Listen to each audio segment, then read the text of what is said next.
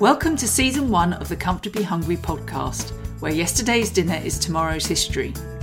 If you're a peckish person who is curious about the history of food and drink, then you're in the right place. I'm Sam Bilton, a food historian, writer, and presenter, and each season I will be joined by some hungry guests to discuss a variety of topics centred around a specific theme. It can't have escaped your notice that Britain, and indeed much of the world, is in a pretty rubbish place financially speaking. Just about everyone is feeling the pinch from the cost of living crisis at the moment. So that is why I have chosen austerity as the theme for this season. Now, I'm not here to provide money or energy saving tips, as there are plenty of other podcasts and websites doing that very well already. What I plan to do with my guests this season is look at how people have coped or reacted in times of austerity in the past. We'll be exploring everything from food riots, heroic ingredients, and the origins of some popular energy saving devices. Although we are living in straitened times, there is no reason why the tradition of the comfortably hungry potluck supper can't continue, especially as the dishes provided are virtual after all. They may well be on the frugal side, but they will undoubtedly be delicious. So, to whet everyone's appetites, I've invited my guests to bring along a virtual dish inspired by their topic.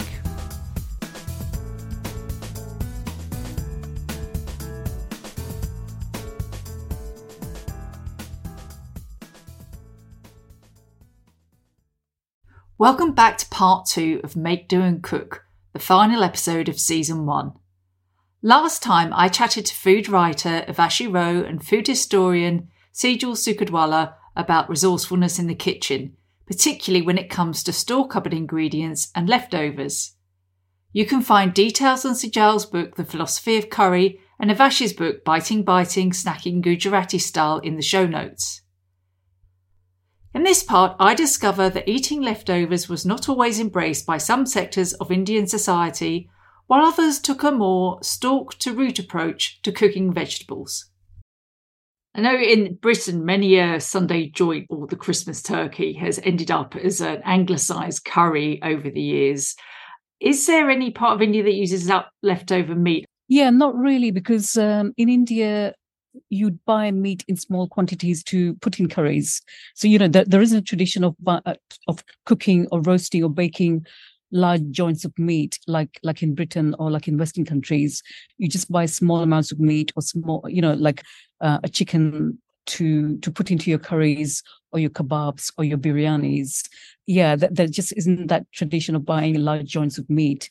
So you wouldn't have leftover meat to put in curries in Victorian times, one of the go-to recipes for using up any leftover meat, I'm talking in grand houses, obviously most people didn't have yeah. a lot of meat, is it's always something curried. And there are some yeah. quite unusual, we shall say, interpretations. And when I say curried, I'm talking about obviously bog standard Victorian curry powder, which yeah, um, curry powder, uh, lemon juice usually, and cream.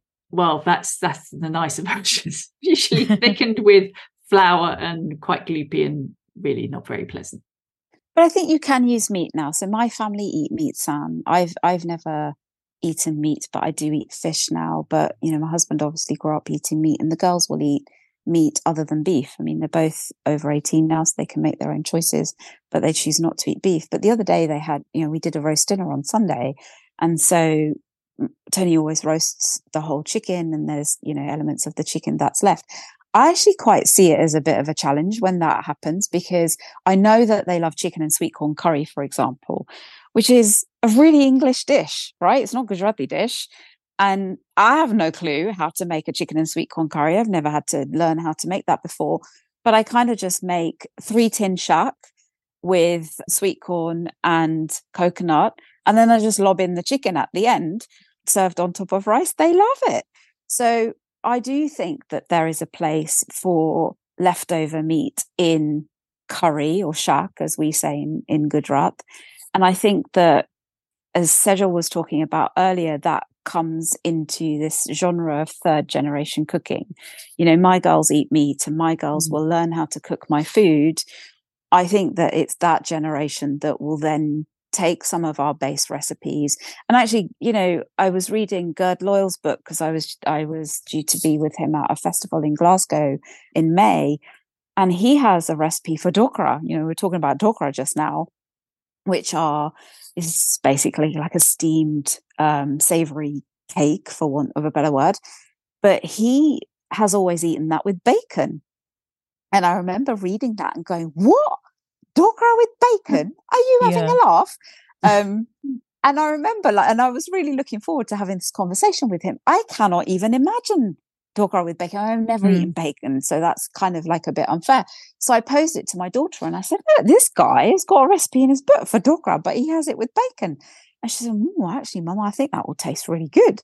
So, you know, I think yeah. it's really fascinating the way that our children and their generation are looking at food and looking the way that they have eaten food and then thinking about oh i'll just add a bit here because i've got a bit of that in the fridge.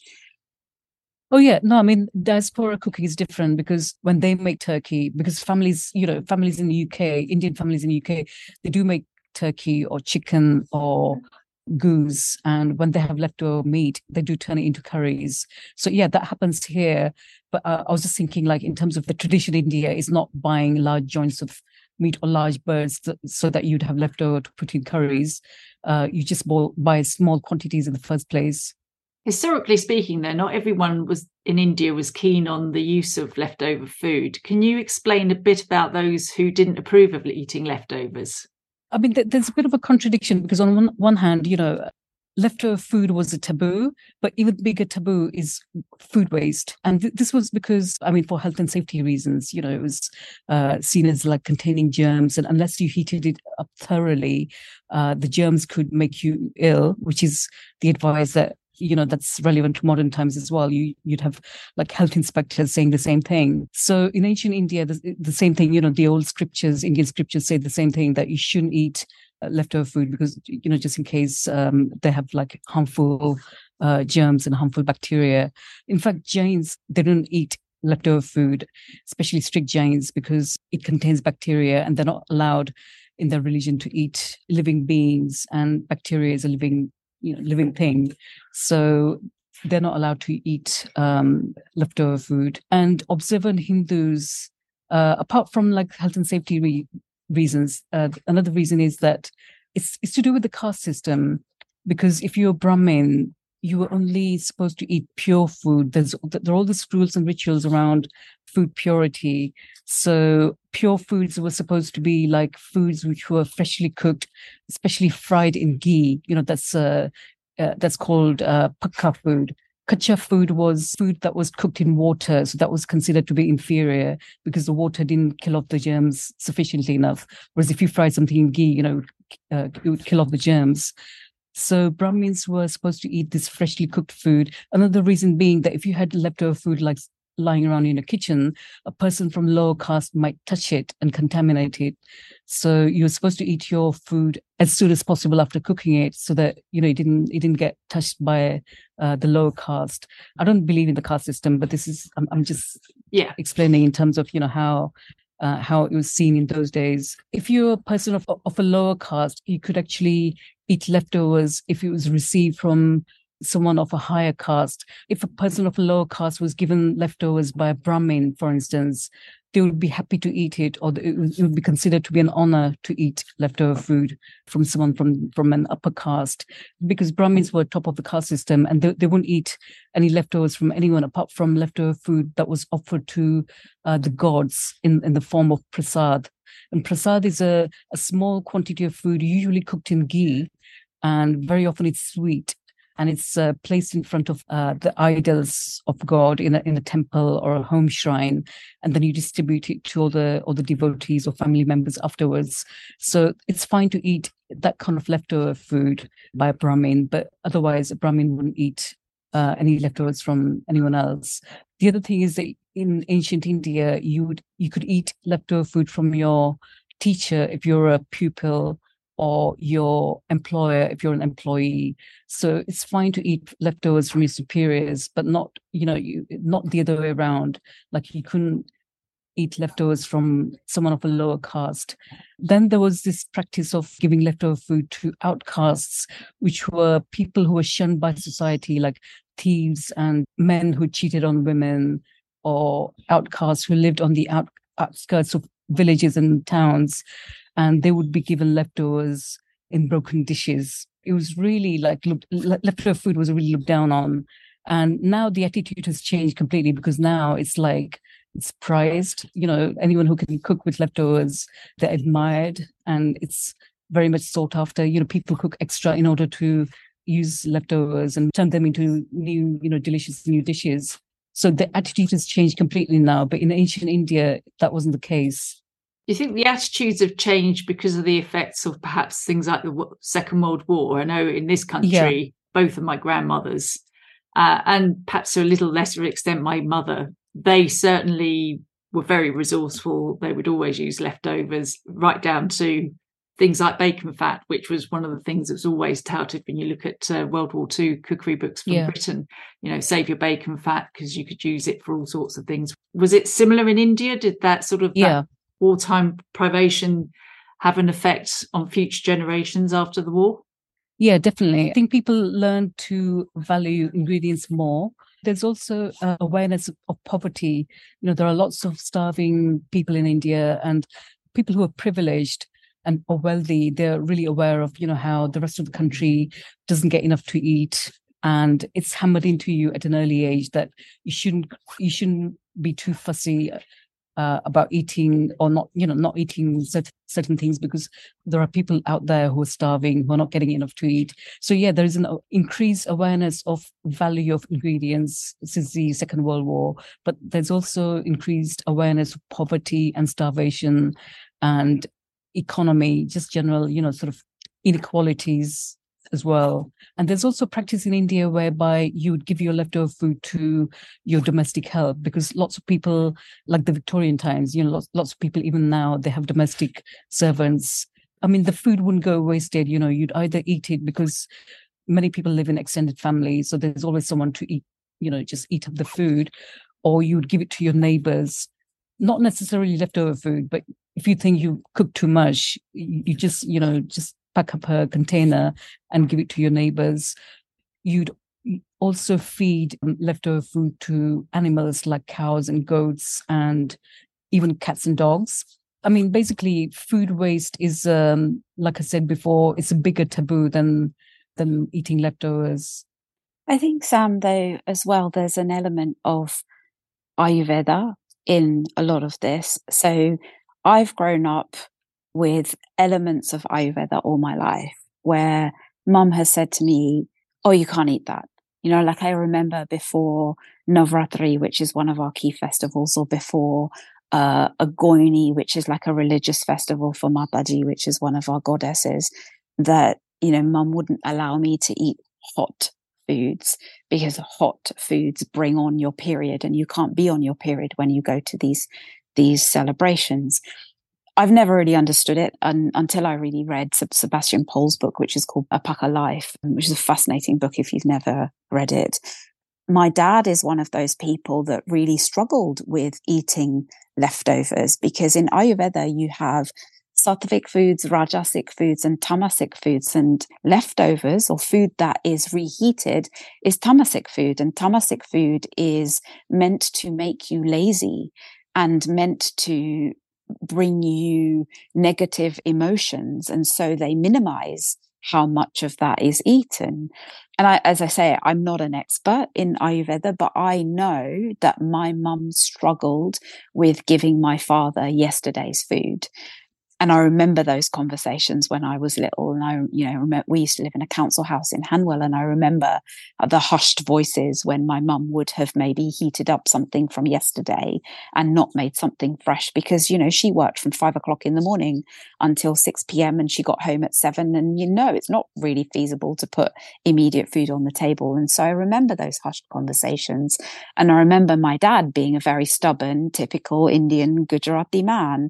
And it took a long time to get a microwave because the principles behind reheating something are not Ayurvedic. In Ayurveda, you wouldn't reheat food. You wouldn't eat yesterday's food. my dad used to call it dajul. It's like you don't eat that, but you know now he does. So how does that fit in with the, the snacking thing? When you if you're using in terms of the leftovers, would your dad not initially not eat something that no. was made of leftovers? No, because you know he came from a family that didn't have leftovers. And they didn't have, as, as said, they would have given those leftovers or whatever the surplus was to others in the village or to the cows or to the animals. You know, my grandfather was the mayor of Rajkot and he was really well known. And, you know, it was, they had, my father's brother was born with a silver spoon in his mouth. They weren't poor. So there wouldn't have been leftovers. Whereas in my mum's, that was a different kettle of fish. My my grandfather on my mum's side was, you know, very, very into charity work and they had a very different outlook. So I think that you know, Sejal says you have this customs that folks have grown up with in India and the traditions in India that are inherent into their upbringing. But then there's this necessity to change because you're in a new country now and you can't necessarily carry over all of those traditions and you've got to stick your pride somewhere and suck it up because frankly, the 50 quid that you came over with, with your three kids and your wife, it's not going to buy you fresh food every day. It's interesting, isn't it? I know Nigella created a bit of a stir a few years ago, didn't she? When she made a banana peel curry, and I've yet to try that. Actually, it sounds hideous, but I do want to try it. A lot of people threw their hands up in horror, but in in all seriousness, it's it's a, banana peels are a form of vegetable offal, and it's not actually a new concept, is it, Sejal? Yeah, in in South India, there is some. I mean, it's not really curry. It's like a dry. It's more like a shak or a sabzi. So it's like a dry uh, uh, side vegetable. But banana peels are chopped into small pieces and they're, uh, they're stir fried with curry leaves, mustard seeds, green chilies, and spices, and also urad dals or chana dal, which are used used like spices in India. So you know all these things are stir fried, and I mean it's made into a thoran, which is a which is side vegetable, which is eaten with uh, dal and rice. Is it the green banana skin? It's green or yellow banana. See, I can't imagine using like, you know, like when you have bananas that are ready for the banana bread. Yeah. That kind oh, of banana. Oh, my mom, actually, my mum makes really lovely, uh, p- like peel on banana curry. And bananas with, with the peels, uh, they're, they're cut into two or three pieces and they're slit in the middle and they're stuffed with the chickpea flour masala. So it would be uh, toasted chickpea flour, and uh, cumin powder, uh, coriander powder, turmeric powder, and red chili powder. And they would be stuffed in the middle of, uh, I mean, each banana piece would be stuffed with this mixture. And then it would be just uh, cooked uh, in a gravy. And it's a really lovely, sweet and savory curry, which uses bananas with, with the peel on. So I think the idea of cooking with fruit peel, it's it's not new in India at all. I mean, yeah, when Nigella did it, it, it caused a stir. Actually, I don't know what her recipe is like, but it's it's not a new thing in India at all. Speaking of vegetable offal, we're talking about vegetable peels, seeds, yeah. the bits that we would normally throw away when we prepare yeah. vegetables. Yeah, these are used uh, in some parts of India in in many communities. For instance, you know, cauliflower stems and leaves they used in North India to make sabzi, which is a side vegetable to eat with dal and rice. It's basically just leaves and stems chopped up with spices like fennel seeds and garam masala, chilies, and so on. And my mum makes a pickle from cauliflower stems and leaves. And what she does is she chops them up and she um, marinates them in some oil, neutral oil like uh, sunflower oil, uh, some salt, red chili powder, turmeric powder, uh, asafoetida, and then coarsely ground fenugreek seeds and coarsely ground mustard seeds. And if you rub rub everything together, and if you just set it aside for a day or two, uh, you could you can eat it as a fresh pickle to go with your dal and rice. like so she kimchi, does that. I suppose. Yeah, yeah, um, like fresh fresh kimchi. Yeah, that's right. So yeah, the stems and leaves are used, but you have to make sure that you remove all the stringy bits and all the hard bits because you know you don't want to eat those. You know they they they taste quite rough. Then Bengali Bengalis make potato peel stir fry. Uh, especially, you know, it was a dish invented by widows in Bengal because they were supposed to eat austere vegetarian food. They weren't, they were seen to be not enjoying life, you know, after their husband's death. Uh, they were seen to be living this really kind of life of, you know, uh, just plain kind of life of grief and repentance uh, as if you know they had a hand in the husband's death. It was a really bad attitude, actually, but lots of really delicious vegetarian dishes came out of it. And one of them is potato peel stir fry, where you you have potato peelings and you stir fry them with white poppy seeds and nigella seeds and green chilies in mustard oil. And the mustard oil brings that pungency, you know, to uh, the uh, potato peelings, and it's a really delicious dish that you eat with again with you know with rice and dal. Then in Goa, lots of people grow jackfruit in the gardens. So you use the jackfruit seeds in your curries to add uh, texture and extra flavor because the, the taste of chestnuts. So they, they bring in extra uh, dimension of flavor. And the the seeds can be ground up and mixed with hot milk to produce something which is called jackfruit coffee jackfruit seed coffee but it's not coffee it's just a hot beverage made from jackfruit seeds and that that's absolutely delicious as well. It's very nutritious. And in in south india for instance you'd use like garlic you know whole garlic in the pods without peeling them and you'd stir fry them with spices as well. So in, in you know in various parts of India, you'd use peels and seeds and stems and you know, it's it's um, the whole vegetable basically, just like you know you use whole animal in some communities in India, and uh, that's all about resourcefulness. I think today though it's more about practicality, right? So I have had shak curry which is made from peeled potatoes. But then I've also mum has made shak where she hasn't peeled the potatoes. And I think it's a factor of time, right? I remember yeah. mum coming home after having done her shift in, in the Gillette factory where she used to work in Brentford. And I'm sure that some days she just thought, yeah, what? Bugger this. I'm not peeling this bloody potato today. I just am going to cut and chop it up and I'm going to give it a wash, chop it up and that's it, be done with it. And I'm the same, you know, I have a full-time job and when I, my girls were little, um, oftentimes, you know, you've got that window between they turn into complete monsters where you have to get food on the table. And it's a choice between do I peel the potato or do I not peel the potato? You don't have to peel the potato. It's perfectly no, fine right. to have the curry with the potato, the carrot sambar with the unpeeled carrots. So mm. it's actually think, seen as more nutritious these days, right? You know, because exactly. because housewives are more kind of savvy about things like nutrition, so they actually leave deliberately leave leave the peels and skins on. Yeah. And I don't think these questions get asked because I remember, so we have this dish, Sam, which is called farar nushak. And farar nushak is shak that we have when we're fasting. So unlike Muslims, we do eat when we fast, but we eat very specific foods and simple spices. And farar nushak is made with green chilies, salt, black pepper, and potatoes. And I remember it's one of Tony's favorite dishes, actually. And I remember him asking my mum to teach him how to make it when I was pregnant because I couldn't cook anything when I was pregnant. It just made me feel so violently ill. And he had a whole conversation with her about do I peel the potato or do I not peel the potato? Because you've given me both. So which one is she going to like? Because the woman is pregnant. I need to feed her. Which one is she going to like? And my mum said, well, whichever you prefer. And he was like, no, you need to tell me, do I peel the potato or do I not peel the potato? and that's when it came up, right? So I do think that there is this creativity and, or creative license rather than just the, resourcefulness that comes into play because you know some vegetables do taste great with the peel on. Like i personally really love roasted beetroot and i keep the peel on the skin on because i think as sejal says it adds that extra flavor but also nutritional element to the skin. Same with carrots. And yeah okay it might not look as good as a peeled version but sometimes you know time dictates what you cook the the other thing is if you peel your vegetables you can use the peelings to make chutneys as well. So some people deliberately peel them in order to make chutneys out of all the peelings.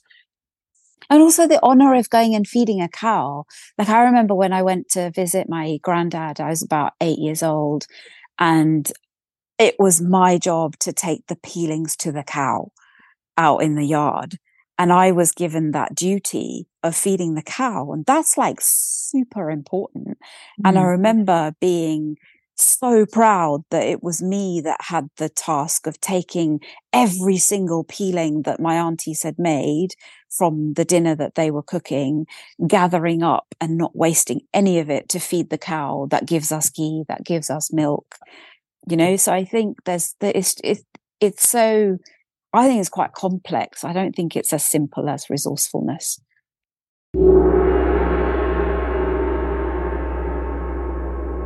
Now we come to my favourite bit of the podcast when I find out just what delights my guest is contributing to the season's virtual and humble potluck supper. And so, Joe, how what would you bring? Well, if I if there was any leftover curry in Goa, what they do is they heat up the curry the next day for breakfast and make sure that all the liquid is evaporated. So you're left left with a thick paste, basically, you know, uh, your central ingredient and spices turned into like a thick dip like paste and then bread is dipped into it and eaten for breakfast. And this is what they do in goa. So if you have any leftover curry that's that's one way of using it up. And another thing I, I love doing is if I have any leftover potatoes, potato shak, uh, because I'm Gujarati yes. as well. So there's potato shak. You just put it between in a sandwich toaster. You just put yes. it between two slices of buttered bread, and you have a, a batakanu shak toasted sandwich, and you can put some cheese on it uh, in it or just eat it on its own and but you have to eat it with tomato ketchup you know for oh no for, for it to make yeah no no no you're I, I going to fall com- out now oh, so, okay. so when you say tomato yeah. ketchup you mean like Heinz tomato ketchup yeah, other Heinz... brands are available folks but uh, yeah you mean like British yeah. ketchup yeah yeah so if you have any leftover like even if you like have you know the night before if you have like from from restaurant takeaway if you have aloo gobi or any sort of potato based curry or side vegetable left just put it in between two slices of bread put it in a sandwich toaster with or without cheese and then have it with tomato ketchup for me not not for urvashi um, and uh, and green ch- green chutney which is green, green coriander chutney. and mint chutney. yeah and that i totally be... agree until the ketchup but i don't necessarily toast it. I go with you know the cheap soft white bread? yeah yeah. not the posh stuff. It has to be the cheap, soft white bread yeah. that you make a sack, sandwich with. There's so much you can do, you know, with uh, leftover rice. I mean, I love uh, frying it up with onions and garlic and spices and chapatis as well. If you have leftover chapatis, you can do the same thing, or you can um, cook them with uh, in a gravy made from yogurt. So and chapatis or rice can be turned into fritters, into pancakes into dumplings, you know, all kinds of different different things. Sejal so, is I mean, dominating your table here, Sam. She's bringing more than one dish. Yeah, I'm, this I'm, is I'm not allowed. Would, you got to pick one. yeah, I would I would dominate the table with all these kind of leftover Gujarati dishes. but no, I, I, would stick to the, uh, the you know because I've written a book about the history of curry, I, I would stick to the curry idea. Yeah. If you have any leftover curry, just turn it into either thick paste, Goan style, or just fungi between two slices of uh, bread, put it in a sandwich toaster. It's worth investing in a in a sandwich to- toaster just for this reason. So that you mean like the Breville sandwich toasters? No, no, it's no, got no. to be a Gujarati one. It's got to be the one that is round, that has so it's basically two round metal discs, right? And then oh, no, it's got handles. A, you haven't no, no, I have, I have, I have regular sandwich toaster uh, oh, so which Sejal's got the posh sandwich toaster. We still yeah, use yeah. the round one on top of a naked flame. yeah, yeah, that's the traditional way of doing it. That's how a lot of people do it in India as well. Uh, but I just have a regular sandwich toaster, which I was given, I think, when I was a student. So that was, you know, many, many years ago. And um, I've used it for this kind of thing ever since. Excellent. So, where can people get hold of your books? The Philosophy of Curry is available from the British Library shop and online from Amazon and other online sources, and from bookshops like Waterstones. It's available internationally.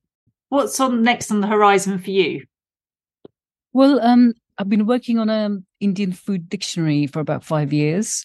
So I'm writing one entry, researching and writing one entry per day uh, which is very slow way of doing it, but it's usually because I'm juggling in between other things, you know, uh, deadlines and so on. I do have some other book ideas as well, uh, which I've started discussing with publishers. But on the other hand, I'm thinking, you know, maybe I should focus on my dictionary because it's it's going to take uh, because the cuisine is really complex, it, it, might take another five years to complete.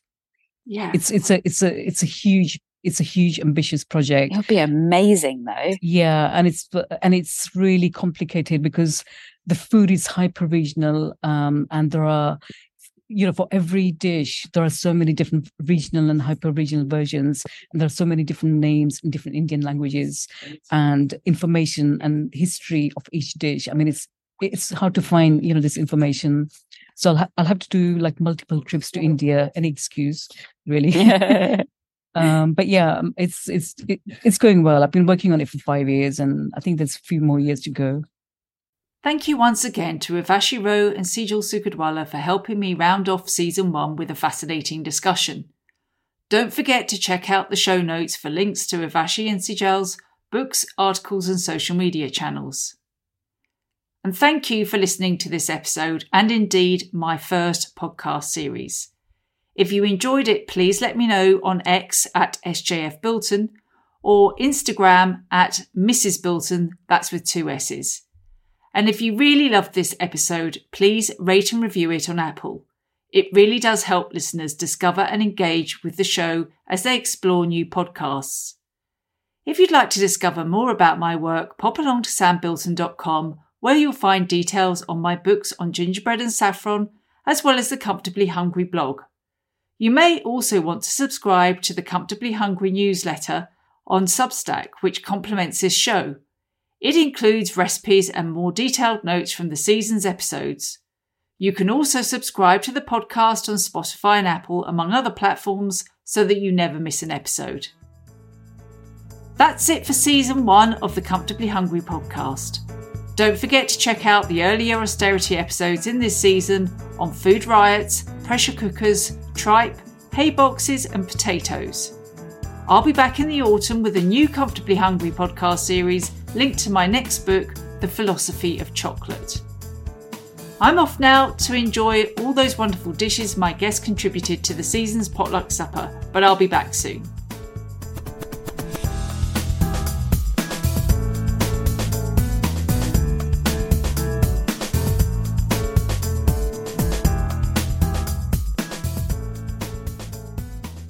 This podcast was created, researched, produced, recorded, and edited by me, Sam Bilton, with music and sound effects provided by zapsplat.com.